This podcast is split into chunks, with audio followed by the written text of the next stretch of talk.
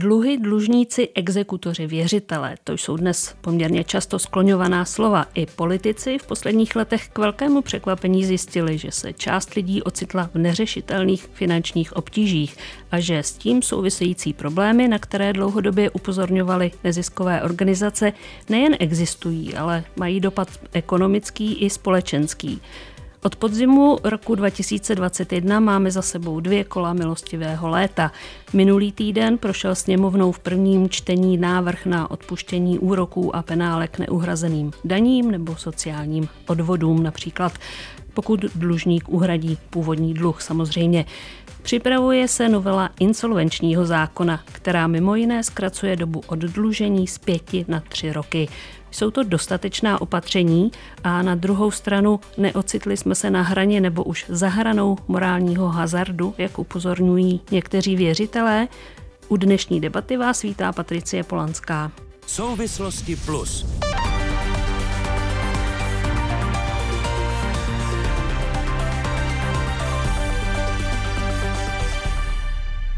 Mými dnešními hosty jsou Marek Výborný, poslanec za KDU ČSL, předseda jejího poslaneckého klubu a spoluautor zákona o milostivém létu. Dobrý den, zdravím do sněmovního studia. Eh, dobrý den vám i posluchačům. Radek Hábl, ředitel Institutu prevence a řešení předlužení. Dobrý den. Dobrý den, děkuji za pozvání. A Tomáš Ervín Dombrovský, analytik trhu práce společnosti LMC. Dobrý den i vám. Dobrý den. Existuje něco jako typický dlužník, koho se vlastně zadlužení v Česku týká především.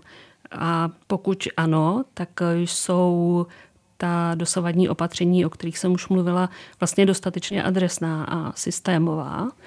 Já začnu od pana Hábla. Tak uh, něco jako typický dlužník určitě neexistuje. Lidé jsou velmi různí, uh, různé jsou i příčiny, za kterých se lidé dostávají do dluhů, uh, různé jsou i cesty, které z těch dluhů vedou. Neměli bychom to paušalizovat, že dlužník je takový nebo makový, takového věku, takového vzdělání, z takového regionu ty problémy jsou skutečně napříč celou, celou Českou republikou. Samozřejmě někde jsou větší, někde jsou menší, některé skupiny se týkají víc, některé méně. To znamená, samozřejmě nejpostiženější regiony jsou severozápadní region, to znamená Karlovarsko, Ústecko, eh, kde jsou samozřejmě i další strukturální problémy. Eh, nejrizikovější skupinou jsou potom eh, lidé, kteří mají samozřejmě nízké příjmy, nízkopříjmové domácnosti, zejména důchodci, zejména osaměle žijící důchodci, nebo potom lidé s nízkými příjmy a třeba s více dětmi. Názor pana poslance Výborného. Já myslím, že to eh, kolega Radek Hábl eh, popsal správně. Ještě bych možná doplnil eh, jednu skupinu a to jsou maminky samoživitelky, pro které dneska samozřejmě ta příjmová strana toho rozpočtu té domácnosti je také velmi zásadně, velmi často je nízká. A když se podíváme na ty regiony, tak ono to skutečně zpravidla souvisí s těmi strukturálně postiženými regiony, nejenom severní Čechy, ale podíváme-li se na severní Moravu, ten výběžek, který je okolo Bruntálu, Jesení, Jeseníku, eh, potom eh, některé části Moravskoslezského kraje, tak tam samozřejmě ty eh, problémy lidí, kteří se dostávají do těch dluhových pastí, výrazně stoupají. Ale prostě tomu není žádná část České republiky a my se snažíme a myslím alespoň tak, jak to mohu sledovat já pět let tady na půdě poslanecké sněmovny, co by zákonodárce, tak se snažíme dělat maximum možného pro to, abychom v rámci zachování té elementární spravedlnosti, která tady musí být, eh, tak abychom eh, těmto lidem se snažili pomoci a zároveň respektovali a šetřili i práva věřitelů.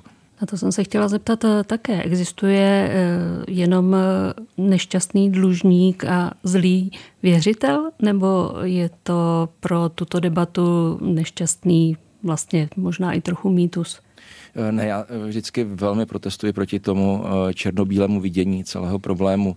Ono opravdu, a platilo to u té první novely insolvenčního zákona v roce 2019, platilo to u úpravy a řekněme jakési kultivaci exekutorského řádu, exekučního prostředí před dvěma lety a snažíme se o to i teď, když projednáváme další novelu insolvenčního zákona, aby ten systém na straně jedné skutečně pomáhal těm dlužníkům, kteří se chtějí chovat zodpovědně. To znamená, ty své dluhy neberou na lehkou váhu, nechtějí zůstat někde mimo v šedé zóně Ale na straně druhé my musíme zaručit maximum možného pro to, aby ani ti věřitelé nebyli úplně zcela kráceni na svých právech. Když připomenu to milostivé léto, které tady bylo zmíněno, tak to stálo a stojí a bude stát i teď u těch daňových a správních exekucí na základním principu, že dluh, který jistina dlužná, eh, se musí zaplatit do posledního haléře. A eh, tím se vlastně ten systém stává výhodný pro všechny. Eh, věřitelé jednorázově dostanou zpátky dlužnou částku, když se podíváme na čísla z VZP, tak tam jednoznačně to první i druhé kolo výrazně pomohlo i rozpočtu Všeobecné zdravotní pojišťovny. Zároveň pomůžeme těm dlužníkům vyřešit, když ne všechny, tak aspoň část těch dluhů, které mají. A současně samozřejmě to má velký benefit pro stát protože jestli něco stát potřebuje, eh, tak eh, právě pomoci řešit ty strukturální problémy v těch regionech, tak jak o nich tady je řeč. A eh, potom samozřejmě každý člověk, který se dostane z dluhové pasti, řádně se dostane na pracovní trh, to znamená, bude platit daně, odvádět sociální pojištění, tak je benefitem pro stát. Pane Háble, pokud vím, tak když začínalo milostivé léto, tak bylo evidováno něco přes 700 tisíc dlužníků v exekuci. Těch exekucí celkem bylo 4,5 milionu. Podle vašich údajů, které jsem našla na vašich stránkách ke konci roku 2022, tak eh, bylo v exekuci zhruba 670 tisíc lidí. 30 tisíc lidí oddlužených asi nevypadá jako úplně masivní úspěch celé té akce. Tak ono tam je zaprvé víc vlivů, které na to měly eh, svůj vliv. Každý rok eh, projde úspěšně procesem oddlužení jako takového zhruba 15 až 20 tisíc lidí, takže automaticky titulé, když dokončí proces oddlužení, tak eh, vypadnou z exekucí. Teprve až ve chvíli, kdy opravdu skončí během oddlužení, jsou stále vedení v exekutorských evidencích.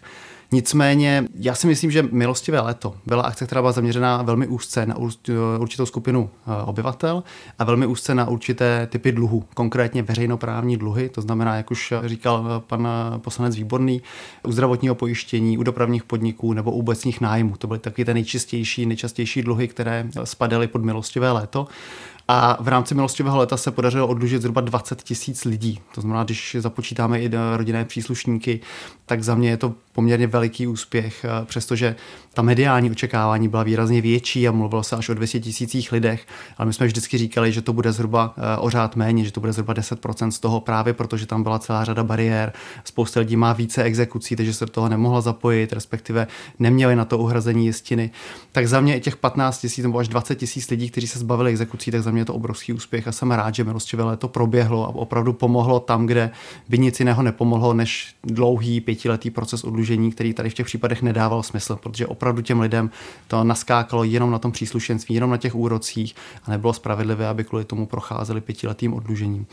A e, co se týče počtu exekucí, e, exekuce se snížily zhruba o 60-70 tisíc, to znamená i tak tyto exekuce ubyly, což zase kvitují velmi výrazně třeba firmy nebo zaměstnavatelé, kteří mají velké administrativní náklady spojené právě se zaměstnancemi, kteří jsou v exekuci.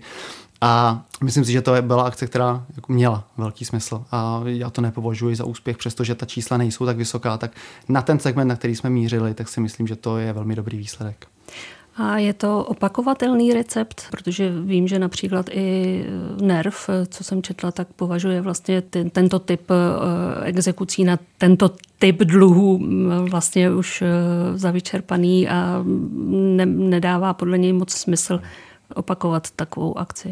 Je to tak, tato akce mířila do minula, mířila právě na ty dluhy, které už dneska za těchto podmínek nevznikají. To znamená uh, u dopravních podniků, kde z, z tisíci koruny bylo 20 tisíc, 18-20 tisíc, už dneska není možné. Dneska, když se člověk dostane do exekuce, tak se to vyšplhá maximálně k 10-12 tisícům. A když se člověk dostane do prodlení s nájmem, tak už tam není 92% úrok z prodlení nebo poplatek z prodlení, který tady byl dříve. Jinými slovy, my jsme mířili na ty dluhy, které by za dnešních podmínek již znovu nevznikly. Eh, kdo chtěl využít nebo kdo mohl využít, tak milostivého leta využil. Určitě nedává smysl dělat nějaké další kolo, protože ten potenciál, a tady souhlasím s nervem, je vyčerpán a ani by to nebylo příliš motivační, aby jsme si lidé nezvykli na to, že každé dva roky tady eh, se bude odpouštět příslušenství, když se zaplatí jistina. Takže za mě opravdu je to vyčerpáno a teď se potřebujeme soustředit na novelu insolvenčního zákona, která pomůže těm lidem, na které milostivé léto eh, nemířilo. Pane poslanče, ano, chtěla jsem vás vyzvat. Tohle to je totiž nesmírně důležité, co tady Radek Hábel říkal. Eh, vlastně princip milostivého léta, on je převzat ze staré židovské starozákonní tradice, kdy se skutečně odpouštěli dluhy, propouštěli otroci jednou za 49 let. A my jsme od začátku zdůrazňovali, že to skutečně je jednorázová nabídka ze strany státu, protože opravdu se řešily pouze ty dluhy, které šly za státem, případně za organizacemi zřizovanými státem, obcí, městem, krajem. A zdůrazňovali jsme to, když jsme to po druhé z čistě e, nějakých procesních, praktických důvodů, protože to první kolo bylo zatíženo nejasnostmi s výkladem některých ustanovení toho zákona, e, tak e, z toho důvodu jsme to vlastně i hned v zápětí ještě jednou zopakovali, ale opravdu tato akce se nebude opakovat nejen v řádu měsíců, ale v řádu let nedávalo by to smysl. A stejně tak, to chci zdůraznit, stejně tak se nebude opakovat ta jednorázová možnost, která by měla, pokud bude schválena, platit od 1. července do 30. listopadu tohoto roku. A to se týká těch nedoplatků na daních, na sociálním pojištění, ale třeba také na vězeňských poplatcích nebo obecně justičních. A pokud některá obce a města přijmou své vyhlášky a připojí se k tomuto milostivému letu, což mohou učinit do eh, konce června, tak pak samozřejmě bude možné se zbavit i dluhů třeba na eh, poplatcích za odpad nebo hřbitovních poplatcích nebo za psa podobně v jednotlivých obcích a městech České republiky. Ale co zdůrazňuji, ten princip je skutečně ta jednorázovost, ten jednorázový benefit, eh, který se nemůže v příštích letech opakovat, protože to bychom se dostali tam, eh, co jste zmiňovala na začátku. To by byl skutečně ten morální hazard. Hmm. A platí, co říkal Radek Hábel, většina lidí, eh, která dnes je v exekuci často více četné, tak ty musíme pomoci dostat do odlužení, protože to je ten proces, který je dostane do toho stavu, kdy budou mít čistý stůl. My se k tomu, eh, co dál, ještě dostaneme, ale eh, teď se obracím na Tomáše Ervína Dombrovského, jak eh, Vlastně, mm, jako tom i mluvil Radek Hábel, tak jaké jsou náklady firem, pokud jde o zaměstnance, kteří jsou v exekuci nebo v oddlužení? Tak ono, celkové dopady na zaměstnanost jsou velmi výrazné, protože i mezi legálně zaměstnanými lidmi v České republice, zaměstnanci, máme 9% lidí v exekucích. A tam vznikají zaměstnavatelům nějaké přímé náklady v administraci, dochází ke srážkám ze mzdy, pak tam jsou nepřímé náklady, které souvisejí se schopností motivovat ty lidi k tomu, aby byli schopni dobře pracovat, aby se dobře uživili. Eh, růst mest většinou nemá pozitivní dopad na jejich hospodaření. Roste tam vlastně motivace k nějakým buď přivídělkům, anebo v horším případě třeba k práci na černo někde jinde, což vede k tomu druhému efektu, což je, že několik desítek tisíc lidí v exekucích je vytlačeno úplně mimo pracovní trh část z nich může být třeba i v evidenci úřadu práce, ale nemá žádnou motivaci vlastně naskočit zpátky do legálního zaměstnání, protože při stávajících srážkách zemzdy jakékoliv eh, se prostě dobře neuživí vzhledem ke svým nákladům, vícečetným exekucím. A tady opravdu řešíme dvě roviny. Jednak teda nějakou systémovou změnu, což může proběhnout novelizaci exekučního řádu, potažmo zákona o odlužení a podobně, insolvenčního řádu, jo, kdy e, to pomůže vlastně lidem se z těch potíží dostávat a dojde k nějakému zvýšení motivace pro práci legální, to znamená, že více těch lidí se nám vrátí na pracovních trh. A druhá věc, a to si myslím, že je velmi aktuální téma tady a teď, a možná nás ještě trošičku doběhne, musíme zabránit tomu, aby kvůli třeba i bagatelním pohledávkám nám více lidí do toho problému nově nepadalo, protože teď opravdu Pokles reálných příjmů podstatné části populace je dramatický, prakticky bezprecedentní, meziročně o nějakých řádově 10%. Pokračuje to dále, trvá to už víceméně rok a půl kvůli výrazně zvýšené inflaci. A teď opravdu dochází k tomu, že roste tlak typicky na nízkopříjmové zaměstnance. V tuhle chvíli máme pětinu ze všech zaměstnanců, kteří vlastně velmi obtížně vycházejí z příjmy. 18% není schopno zaplatit nějaké mimořádné výdaje a tam samozřejmě okamžitě nastupuje dluhový mechanismus, nějaké okamžité půjčky za nevýhodných podmínek, relativně nízké pohledávky, které můžou poměrně rychle v současném systému přerůst vlastně ve velké exekuce s výraznými dopady na hospodaření celých domácností nebo komunit. V některých případech se to opravdu týká i některých jako celých komunit, na které to dopadá výrazně častěji. Takže tady je trošičku jako časovaná bomba, protože při současném tempu inflace a tempu růstu mest, je výrazně nižší, se nám podstatná část lidí, typicky s nižším nebo dneska už i středními příjmy, nově dostává do potíží a teď opravdu hrajeme o čas, aby nám nepadali do zbytečných exekucí, což potom má obrovské dopady na zaměstnanost i na zaměstnavatele. Pane Hable, sledujete nárůst takových nových případů? Setkáváte se s tím? Určitě v terénu eh, vnímáme velmi výrazně to, že eh, se výrazně svedly eh, nejenom ta cenová hladina, ale zejména právě zálohy na, na energie. Řešili jsme to velmi výrazně celý minulý rok, tak aby právě jsme minimalizovali ty škody, které tady byly. Apelovali jsme na vládu, aby přijala co nejrychleji poměrně výrazná opatření, aby právě ty nejzranitelnější skupiny obyvatel byly co nejvíce chráněny před tím nárazem, vlastně, který tady byl. A upozorňovali jsme na to, že to postupné zvyšování, kterého jsme byli svědky minulý rok, co se týče energií, tak eh, zdaleka ještě není konečná, že až vlastně postupně vlastně všechny ty energetické firmy vyčerpají ty staré zásoby, které nakoupily ještě za levno, tak ta cenová hladina se vlastně zvedne až vlastně vlastně až v letošním roce od 1. ledna to, největší zdražení eh, jsme pocítili.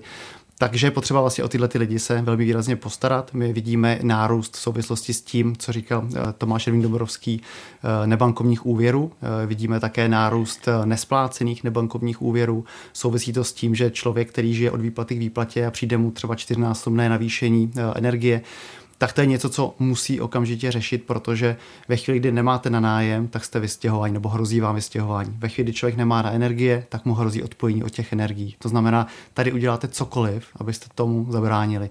A velmi často není jiného zbytí, než si na to půjčit. A právě proto na tom nejvíce potom profitují právě ty nebankovní společnosti, kdy ten člověk, pokud má nízkou bonitu, nemá šanci si půjčit o banky, nemá tady jinou, jinou, jinou alternativu, může využít příspěvek na bydlení, může využít nějaké státní sociální podpory prostory, ale tam jsou pak ty bariéry administrativní a byrokratické, že to trvá nějakou dobu, tak v tu chvíli ten člověk velmi, velmi často volí právě to rychlé řešení té nebankovní půjčky. A tím, že má nízkou bonitu, tak nejenom, že se ho zřeknou ta, eh, ty banky, ale často se ho zřeknou vlastně i ty solidnější nebankovní společnosti. A on potom spadá k těm méně, eh, méně solidním, k těm rizikovějším, nákladovějším.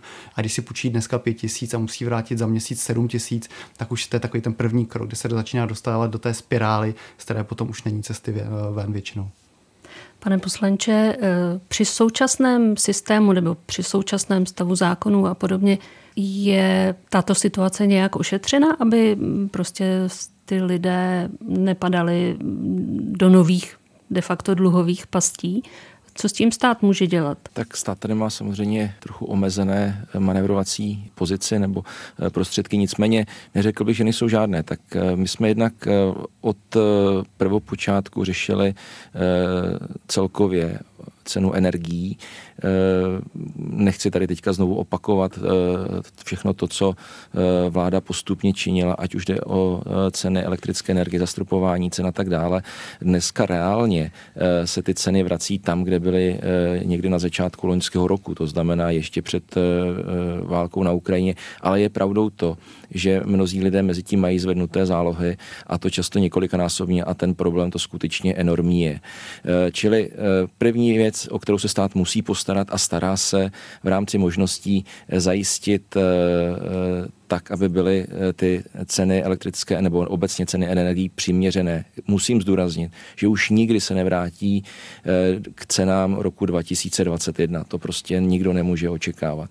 Druhá věc je, a to je, myslím, stejně důležitá, vytvořit tady, a to naštěstí máme, pokud možno robustní sociální systém, aby těm, eh, kteří už se skutečně dostanou do těch situací, o kterých tady mluvil eh, Radek Hábl, eh, tak aby jim stát dokázal pomoci.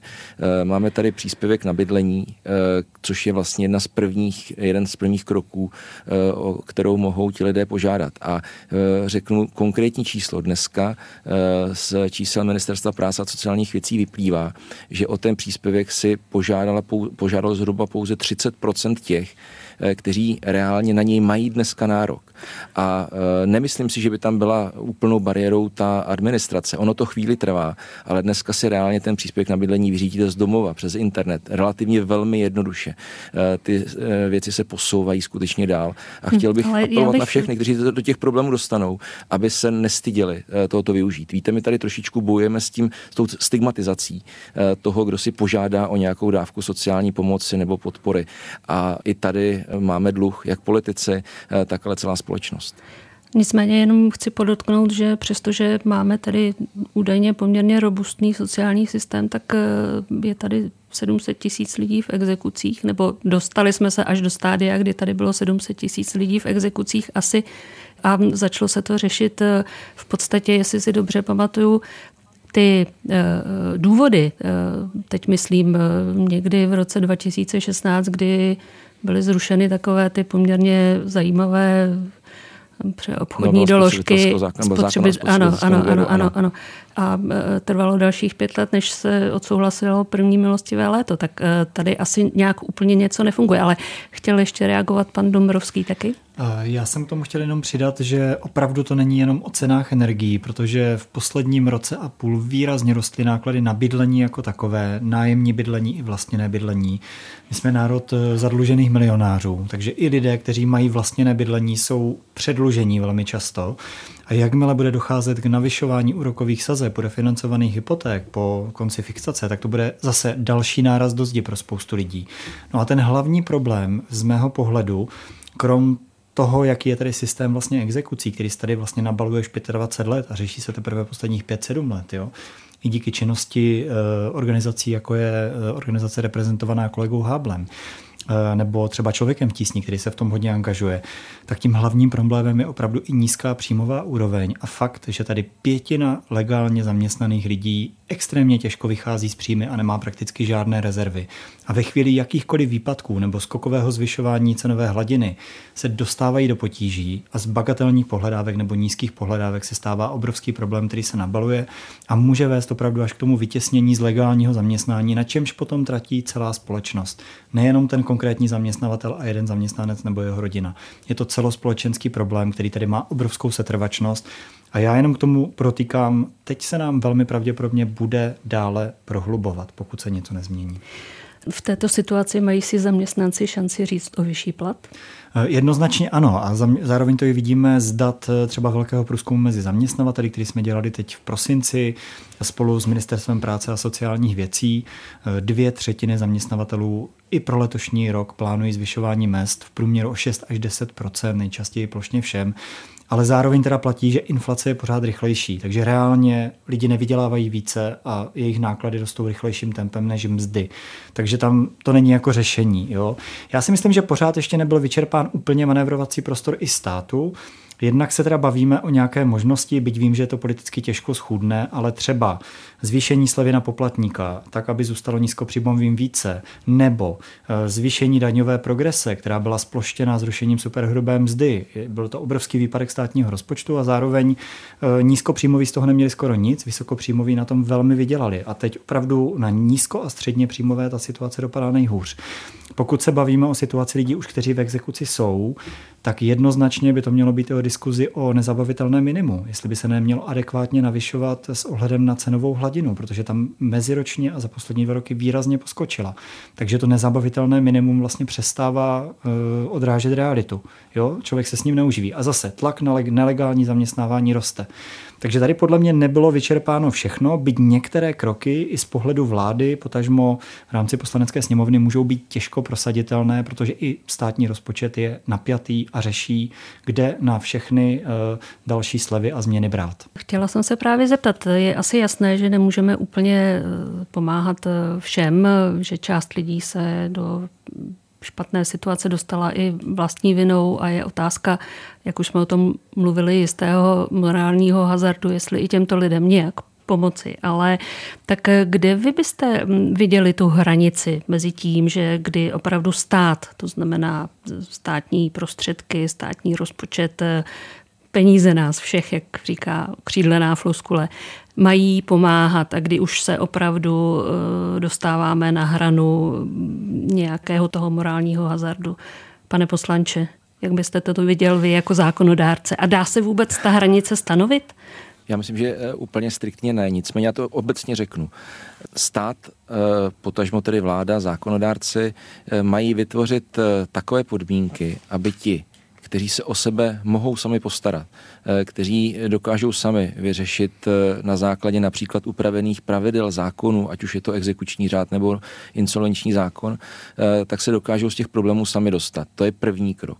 A druhý krok, a to si myslím, že ta hranice, stát má pomoci těm, kteří bohužel i přesto, že ta pravidla nějak budou nastavena, vstřícně, tak se o sebe postarat nedokáží, z těch problémů se nedokážou dostat a těm mají sloužit nejenom ty mimořádné nástroje, jako bylo například milostivé léto, ale i e, například ten sociální systém, o kterém jsem tady hovořil. E, nenadarmo e, jsme říkali, že ta vláda musí vnímat nejenom záležitosti rozpočtové, ekonomické, ale i e, to, abychom dokázali udržet sociální smír. E, my jako lidovci pak říkám, že chceme být, a to myslíme vážně, to není jenom nějaká fráze, sociálním svědomím té vlády, takže když tady kolega Dumbrovský hovořil o například e, vyšší míře progresivního zdanění, tak jakkoliv už dneska u nás progresivní zdanění je, protože ti nízkopříjmoví často e,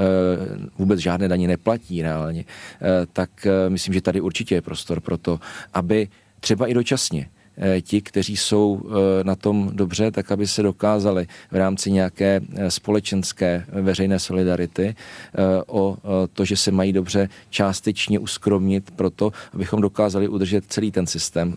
To si myslím, že je velmi důležité a je to něco, co neříkám jen tady, teď, ale o čem se tady vede velmi vážná debata, když hovoříme nyní o daňové reformě.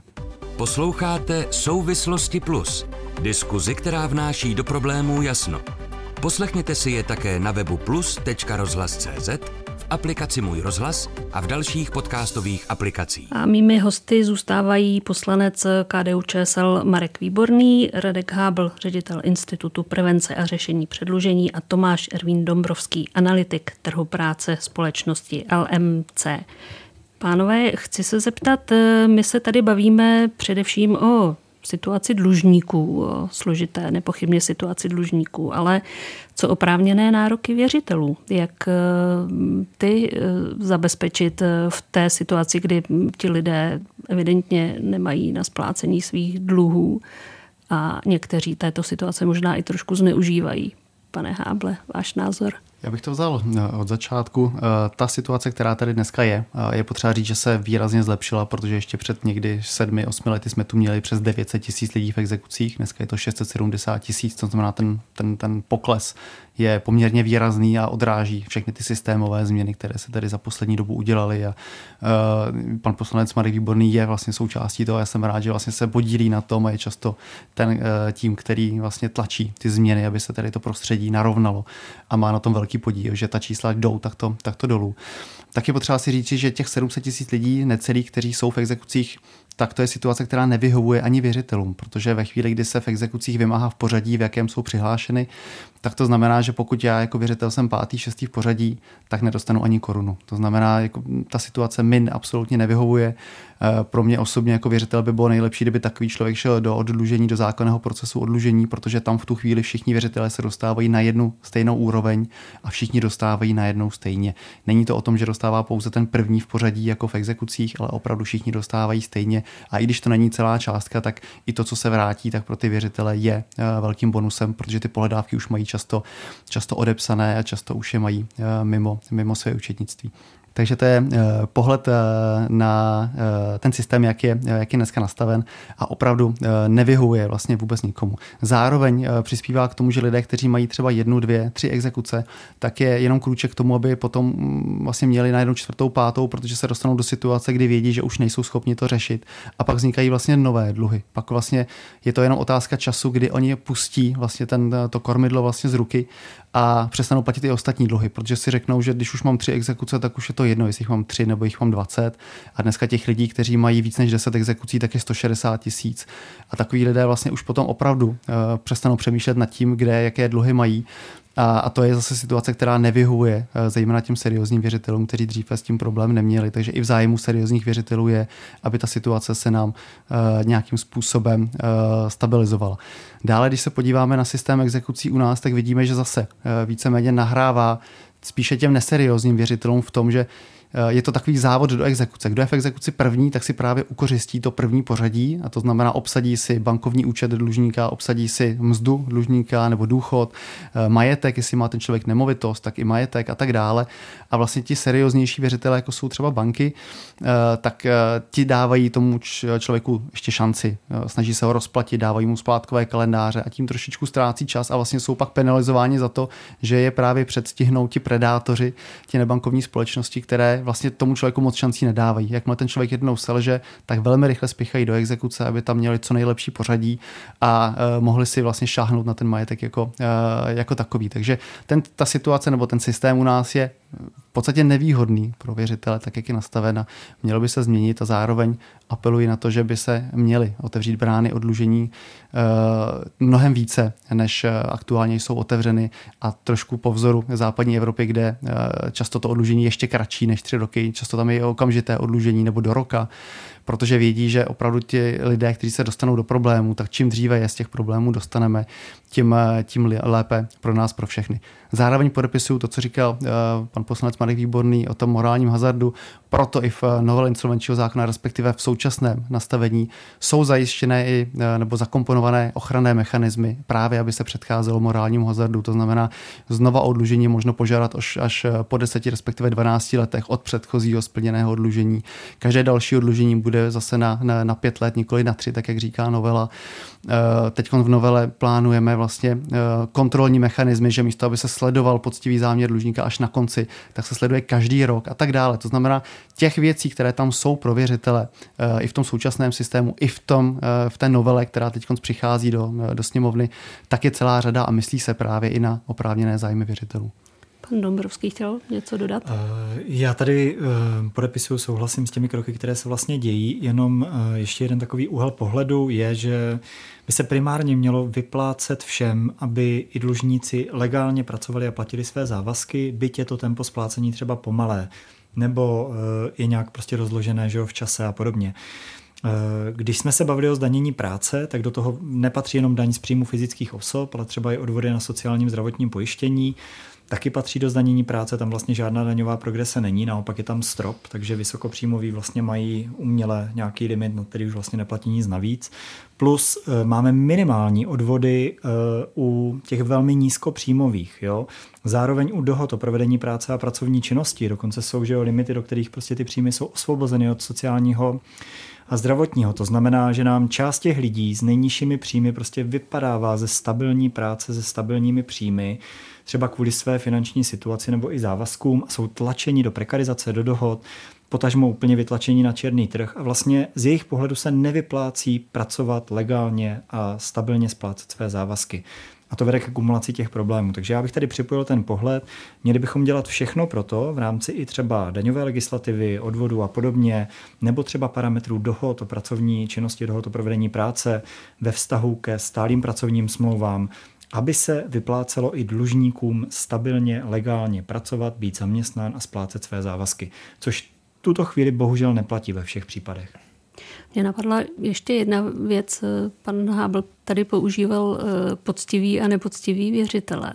Je to možná utopie, ale neměla by být vlastně státem stanovená nějaká výše eh, úroků a, a podobných eh, věcí, kdysi se tomu říkalo lichva, když to překročilo jistou společensky dohodnutou eh, mez. Pane poslanče, neš, nešlo by něco takového? Ne, já si myslím, že eh, v tom svobodném eh, prostředí i tržní ekonomiky, kde se pohybujeme, tak toto je skutečně spíše utopie, ale ten problém, který tady naznačujete, tak do značné míry vyřešila ta novela zákona o spotřebitelském úvěru v roce 2016. A to, čeho jsme byli svědky v té historii, a bohužel ty, ty důsledky nás dobíhají dodnes, protože mnoho z těch 670 tisíc exekucí jsou ještě ty historické dluhy, které si vlečeme jako kouli u nohy pomyslnou, eh, kdy si lidé eh, vzali u eh, některých predátorských společností nebankovních úvěry, kde z velmi malé částky 5 tisíc korun potom byly až 100 tisícové dluhy. To bohužel je realita a ti lidé dneska jsou skutečně v těch dluhových pastech. Ale jinak musím zcela eh, podepsat to, co tady říkal pan Dumbrovský i eh, kolega Radek Hábel. Eh, ano, toto jsou velmi důležité věci, nejenom pokud jde o novelu insolvenčního zákona, ale pokud možno dostat všechny ty lidi, kteří dneska pracují někde na černo nebo, nebo různě jednorázově, krátce na dohody a podobně, tak dostat je do toho standardního procesu.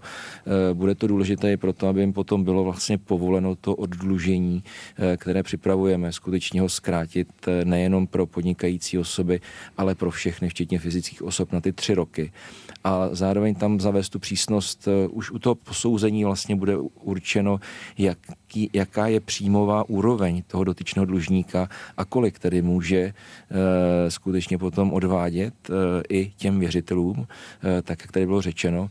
A pokud náhodou tato částka poklesne, no, tak pak musí skutečně být proskoumáno, že to je proto, že například onemocněl nebo tam je nějaký jiný objektivní důvod. A pokud by se někdo snažil jakkoliv fixlovat, když to řeknu takto eh, lidově, no tak potom skutečně na místě to, aby mu to odlužení bylo zrušeno. My tady musíme skutečně nastavit ten systém maximálně spravedlivě. A pokud jde o ty dohody, tak to je jednoznačná pravda. Ministerstvo práce a sociálních věcí už tuto chvíli připravuje legislativu tak, abychom i v mezidohodáři udělali trochu pořádek, aby například byla zavedena evidence, eh, abychom od určité výše eh, příjmu eh, na dohody o provedení práce či o pracovní činnosti byly povinné odvody, protože to velmi často potom poškozuje, poškozuje ty samotné zaměstnance. Pane Háble, váš nárok na nějakou horní mes povolenou úroků Já si myslím, a dalších příslušenství.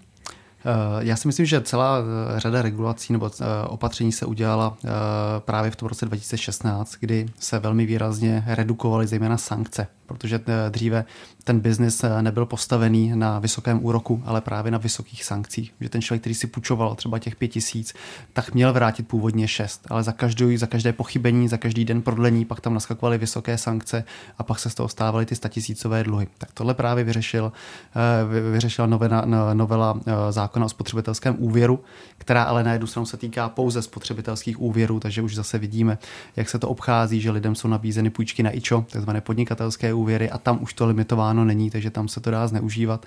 Nicméně, co já eh, bych chtěl zmínit, je, že my pořád vnímáme, že ta lichva rovná se jenom vysoký úrok. Nicméně lichva v tom trestně právním pohledu eh, není vůbec o, o vysokém úroku, ale o vlastně nepoměru mezi tím poskytnutým plněním a tou službou, která byla poskytnuta. To znamená, pokud eh, eh, my tady máme společnosti, které parazitují na lidech, kteří jsou ve finanční tísni, ne tím, že by měli vysoký úrok, ale že si tam eh, účtují různé poplatky navíc, nebo že si ty lidi vlastně předávají mezi sebou a jedna nabídne nějaký úvěr, pak to přeúvěruje jiná společnost, pak zase jiná společnost. A na začátku byl úvěr třeba 100 tisíc a na konci máme úvěr už ve výši 200, respektive 2 milionů, tak to je ta, to je ta lichva, kterou bychom se měli zabývat a to je ta lichva v tom trestně právním ohledu a bohužel u nás právě ten trestně právní pohled vůbec není řešen, přestože celá řada věcí by se dala identifikovat velmi jednoduše jako lichva, bez ohledu na to, jaký tam byl úrok. Zkrátka jenom proto, že na konci ta částka, která je splatná, je velmi diametrálně odlišná od toho, co člověk na začátku si půjčil nebo co vyplatil. Já jsem byl svědkem i vlastně smluv, kde vysloveně ty společnosti si dávají eh, už do té smlouvy, že ten dotyčný třeba souhlasí s tím, že kupuje nemovitost za výrazně, eh, pardon, že prodává svou nemovitost za výrazně nižší cenu, než která je tržní. To znamená, ano, opravdu podepisuji tuto smlouvu a jsem si vědom, že eh, nemovitost, která má hodnotu 1,5 milionu, tak prodávám za 300 tisíc a takto vlastně jsou schopni vlastně už do té smlouvy zakomponovat vlastně už prvky lichvy, protože ten člověk je eh, v problémech, je ve finanční tísti, často jemu předtím mu volá někdo jiný, nějaký jiný vymáč, aby ho dostal pod tlak, aby ho dostal do situace, kdy zkrátka nemá jinou volbu, takovou smlouvu podepíše a ta společnost si myslí pak, když to má takto ve smlouvě, že se tomu už nedá bránit u soudu. Dá, ve chvíli, kdy prodám nemovitost za 300 tisíc a ona má hodnotu 1,5 milionu, tak je možné se tomu bránit a zase má se to řešit v té trestně právní rovině.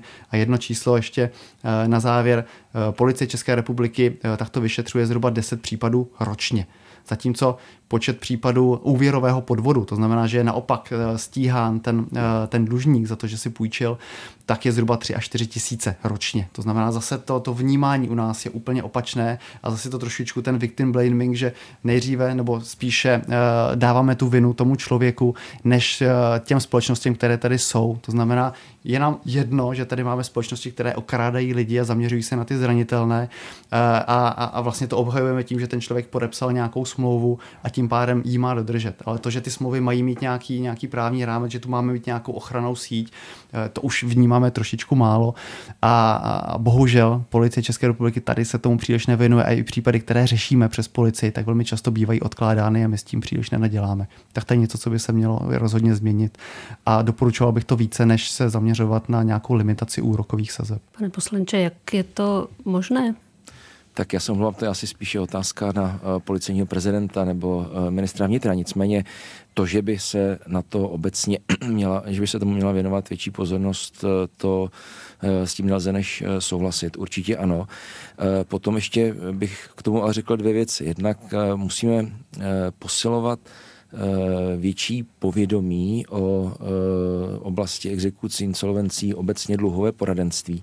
Tady velké poděkování všem organizacím, eh, ať už je to Institut pro prevenci předlužení Radka Hába nebo Člověk v tísni, Charita Česká republika a mnozí další, Centrum Rubikon, kteří se tomu intenzivně věnují. To je jedna věc.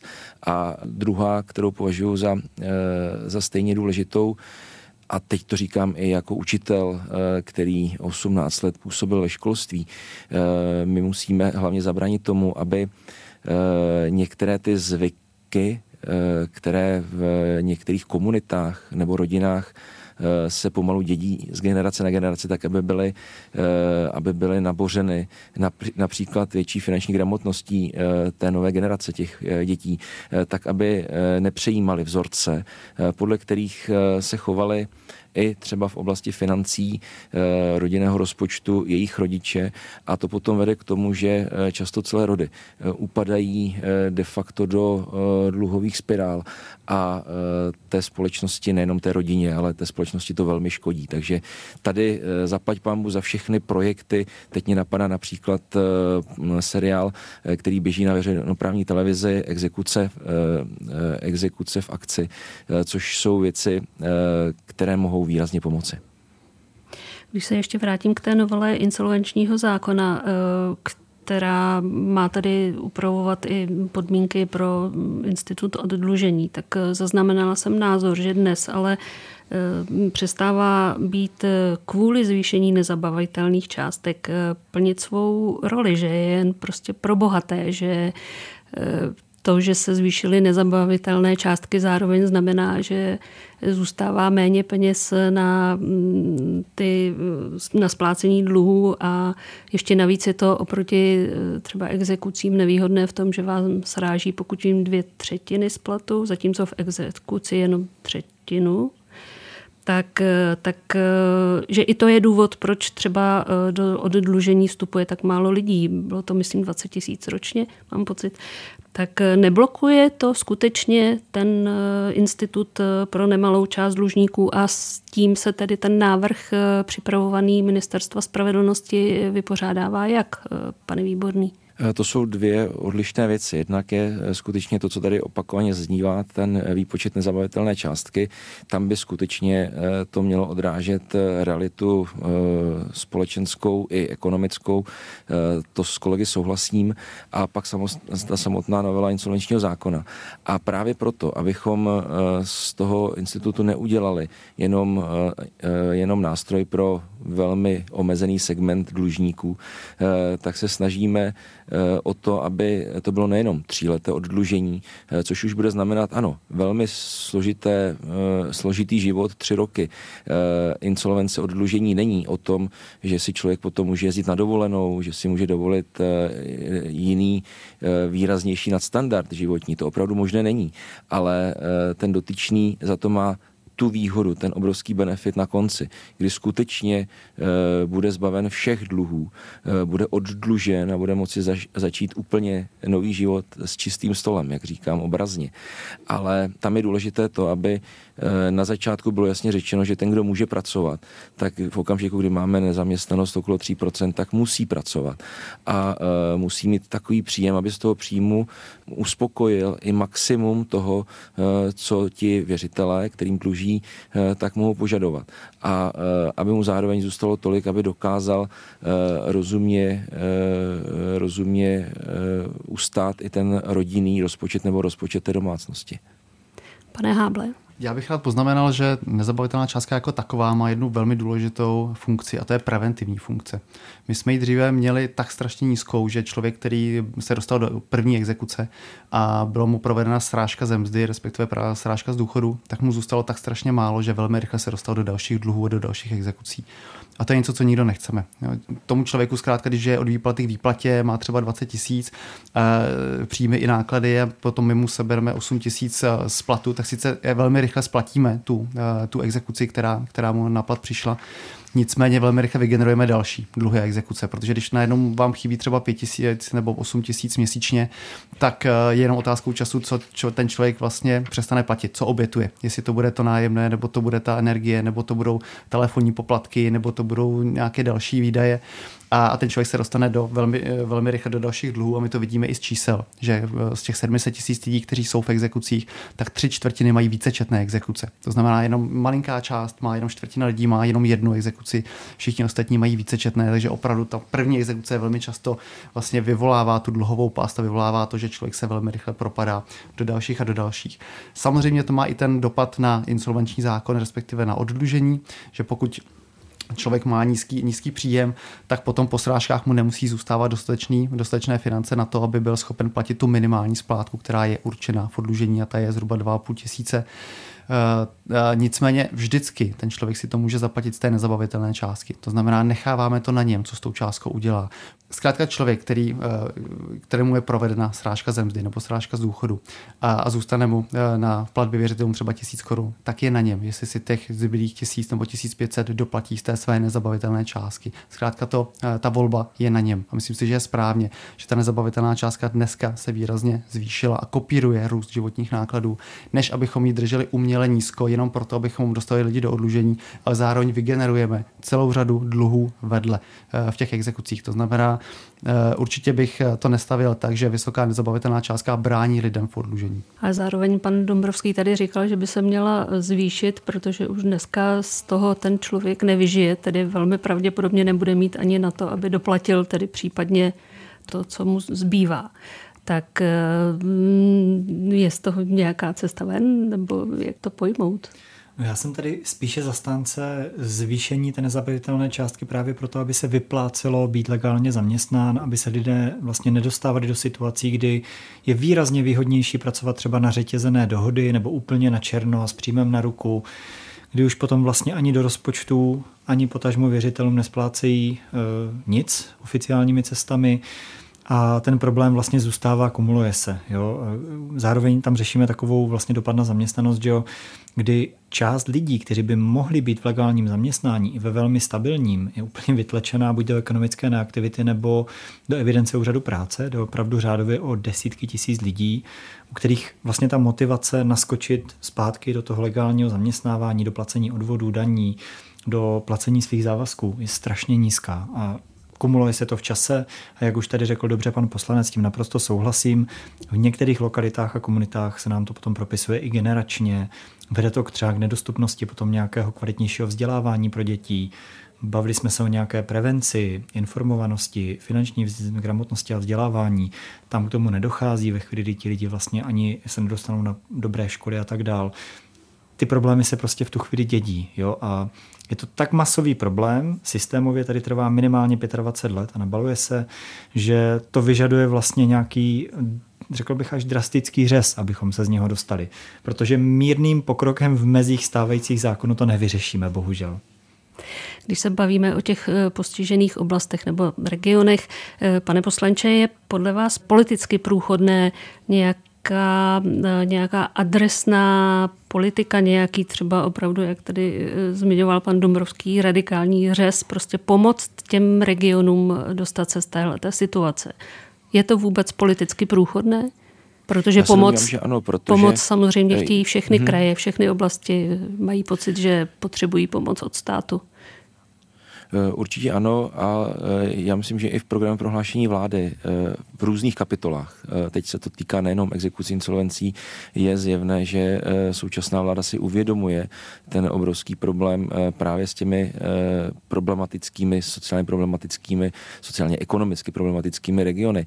Nakonec o tom svědčí to, že vláda pravidelně jezdí a to není jenom nějaká formalita, ale tam se ti ministři setkají v těch regionech s konkrétními problémy těch lidí, kteří tam žijí. Před 14 dny vláda zasedala v Jeseníku, to je jeden z těch podobných regionů. Eh, byla v severních Čechách, byla v Karlovarském kraji. Velmi si myslím tomu pomůže a pomáhá i eh, současný prezident Petr Pavel, který eh, de facto od své kampaně předvolební tak upozorňuje na to, že je potřeba pomoc směřovat i k těmto regionům. A já myslím, že tím radikálním řezem bude, pokud se to podaří dotáhnout, věřím, že ano, my na tom velmi intenzivně pracujeme a zprávy třeba z Ministerstva spravedlnosti jsou velmi pozitivní, tak velkým řezem bude a nebude to platit jenom pro tyto regiony, pro celou Českou republiku, bude ta novela která zkrátí to odlužení na tři roky a zároveň e, tam nebude ta vyvratitelná domněnka na konci. To znamená, e, velmi individuálně se bude posuzovat u každého dlužníka ta schopnost jeho e, splácet i věřitelům e, tu danou částku a e, myslím, že e, i třeba v oblasti školství a vzdělávání je na místě začít uvažovat o e, některých, některém specifickém přístupu k těmto regionům, e, protože to školství a vzdělávání já skutečně vidím jako velmi klíčové do budoucna. Ale e, znáte to, papír snese všechno a e, začít uvažovat o specifických e, podmínkách školství v těchto, ano, já, to už se, to už trvá poměrně dost ano. dlouho. O tom se mluví už poměrně dost dlouho. Tak eh, já konkrétně? Budu velmi, velmi konkrétní. Já budu velmi konkrétní.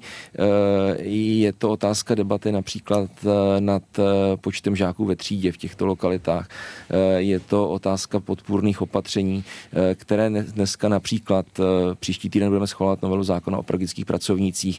Posilujeme tam pomáhající profese, pozice ve školách, ať už to jsou školní psychologové, speciální pedagogové, pedagogové, eh, asistenti pedagoga a podobně. To jsou všechno věci, které potom mohou výrazně pomoci eh, zkvalitnit úroveň vzdělávání eh, i v těchto postižených regionech.